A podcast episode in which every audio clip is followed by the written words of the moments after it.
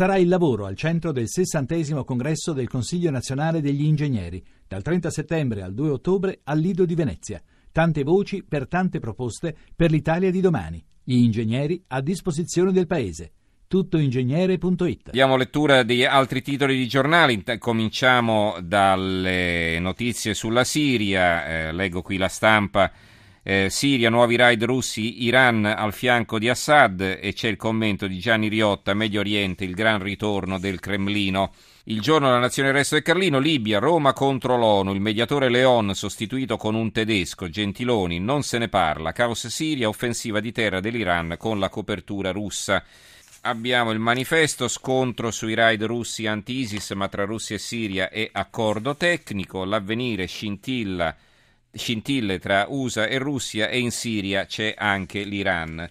E a questo proposito eh, c'è una, quella polemica, eh, viene ripresa con grande evidenza da Libero e dal giornale, Libero, la volpona del deserto soffia la Libia a Renzi. Matteo ha chiesto per l'Italia la guida delle missioni in Nord Africa, invece l'ONU ha incaricato un tedesco. Risultato, alla Merkel andrà l'oro nero, a noi soltanto i neri. E il sottotitolo è I grandi insuccessi del governo. E sul giornale flop di Renzi si fa scippare la Libia dalla Merkel.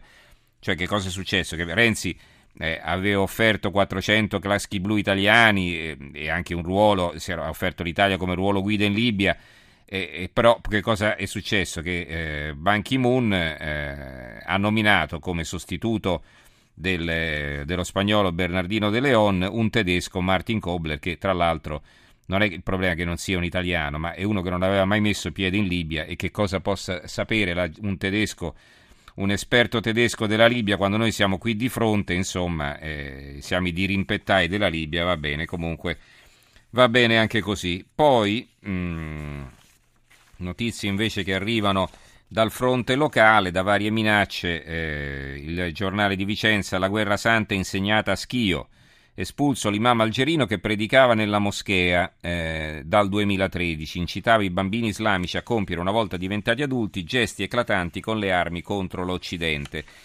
E l'apertura anche del messaggero Veneto, espulso dall'Italia l'ex imam di Udine, indagine cominciata dopo aveva invitato i piccoli fedeli a non ascoltare musica a scuola. E peccato, la Digo si stigava all'olio ed esortava i giovani ad armarsi, lo sconcerto della comunità islamica in Friuli e naturalmente sembra che non se ne fosse accorto nessuno di quello che veniva insegnato ai bambini, ci sono volute le intercettazioni, quindi voi capite anche l'opacità di certi ambienti, perché poi naturalmente queste persone non vengono mai denunciate. Eh, il Sole 24 ore apre così, pensioni, tutte le strade per l'uscita anticipata. Eh, a proposito di pensioni, l'apertura del giornale Baby Pensione a Vendola, eh, la doppia morale dell'ex governatore, ha cancellato i vitalizi ai consiglieri, ma lui si ritira con tre anni di anticipo e più di 5.000 euro al mese. Anche Libero ne parla, Vendola pensionata a 57 anni, giurava di abolire i vitalizi, si intasca 5.618 euro al mese. Ritroviamo la notizia anche sul Fatto Quotidiano, Nichi Vendola è diventato baby pensionato. E a proposito di ONU, mh, mm, sul fatto quotidiano, eh, Matteo all'ONU, Photoshop cancella le poltrone vuote, ci sono due foto, una eh, effettiva, che è quella effettiva eh, della sala mentre Renzi parlava, in effetti non c'è tanta gente, molte sedie vuote, e poi un'altra foto sfocata eh, che secondo quel che dice il Fatto Quotidiano è stata diffusa dall'ufficio stampa della Presidenza del Consiglio per non far sembrare che, fo- che erano in pochi ad assistere al discorso di Renzi. La stampa apre così, spesa pubblica il governo taglierà meno del previsto, intanto sulla riforma del Senato passa l'articolo 1, oggi l'incognita dei voti segreti. C'è un'intervista di Guido Ruotolo a Cantone, Raffaele Cantone, la ripresa è a rischio, troppi episodi di corruzione, non sciupiamo la chance dell'Expo, allarme sul giubileo. Naturalmente avevo anticipato molti titoli sulla strage negli Stati Uniti e l'apertura di Repubblica usa la strage del college. Il quotidiano nazionale, nuova strage in un college, 13 morti e 20 feriti, sparatoria nell'Oregon, ucciso l'attentatore, però sono giornali che sono usciti un po' di tempo fa, quindi non ci sono le ultime notizie. Libero ha ribattuto di che religione siete, un ventenne entra in classe e fa una strage in America. Perché facesse questa domanda non è ancora chiaro, il ragazzo sappiamo che poi è stato ucciso dalle forze dell'ordine che sono intervenute immediatamente. E il manifesto apre così, non si usa più, c'è una foto di, Marco, di Marchionne, usa in maiuscolo, il 65% degli operai di Fiat Chrysler boccia il contratto di Marchionne, salari troppo bassi, turni di lavoro massacranti, assenza di un piano industriale scritto. Aziende e sindacati non perdevano un referendum da 30 anni alcuni altri titoli eh, dalla stampa eh, locale, è una qualcosa di più leggero, abbiamo parlato di gelato, potremmo parlare anche del vino. Ecco i migliori viniti in Veneto, il Soave al top, perché? Perché adesso ogni giornale dice la sua e parla dei vini della propria regione, vi ho letto il Corriere delle Alpi, perché? Perché è uscita la guida dell'Espresso. E sul vino c'è un bell'articolo sul quotidiano di Lecce, Vini, la sfida con la Francia si vince anche sul web. Secondo le stime di Asso Enology, la vendemmia 2015, ormai quasi completata, scrive Amedeo Maizza, segnerà per l'Italia il sorpasso quantitativo della Francia e della Spagna, raggiungendo così la leadership mondiale tra i paesi produttori. In Italia si avranno fino a 47 milioni di ettolitri prodotti dal Veneto con 9 milioni e 100 mila ettolitri, l'Emilia Romagna 7 milioni e 3, la Puglia 6 milioni e 7, con un incremento del 25% rispetto all'anno passato e buona parte di questa nostra produzione, circa 20 milioni di ettolitri, quindi più o meno la metà, sarà esportata. Tale dato supera di gran lunga il quantitativo esportato dalla Francia, da quale però riesce ad avere primato in termini di valore, quindi che vuol dire che vende i vini a un prezzo più alto e riesce a piazzarli lo stesso, quindi è anche un problema di marketing, uno si aspetta, li vendi a un prezzo inferiore, ne vendi di più, invece no, eh, incassi molto di meno.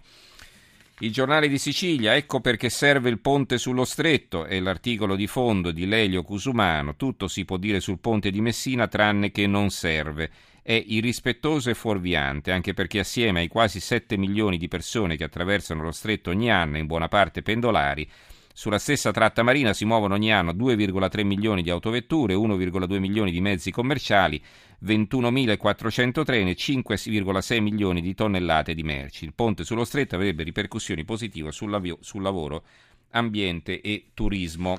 C'è poi una polemica tutta eh, del nord-est su dove devono andare le navi eh, da crociera che per il momento arrivano a Venezia. Secondo il ministro Franceschini dovrebbero attraccare a eh, Trieste.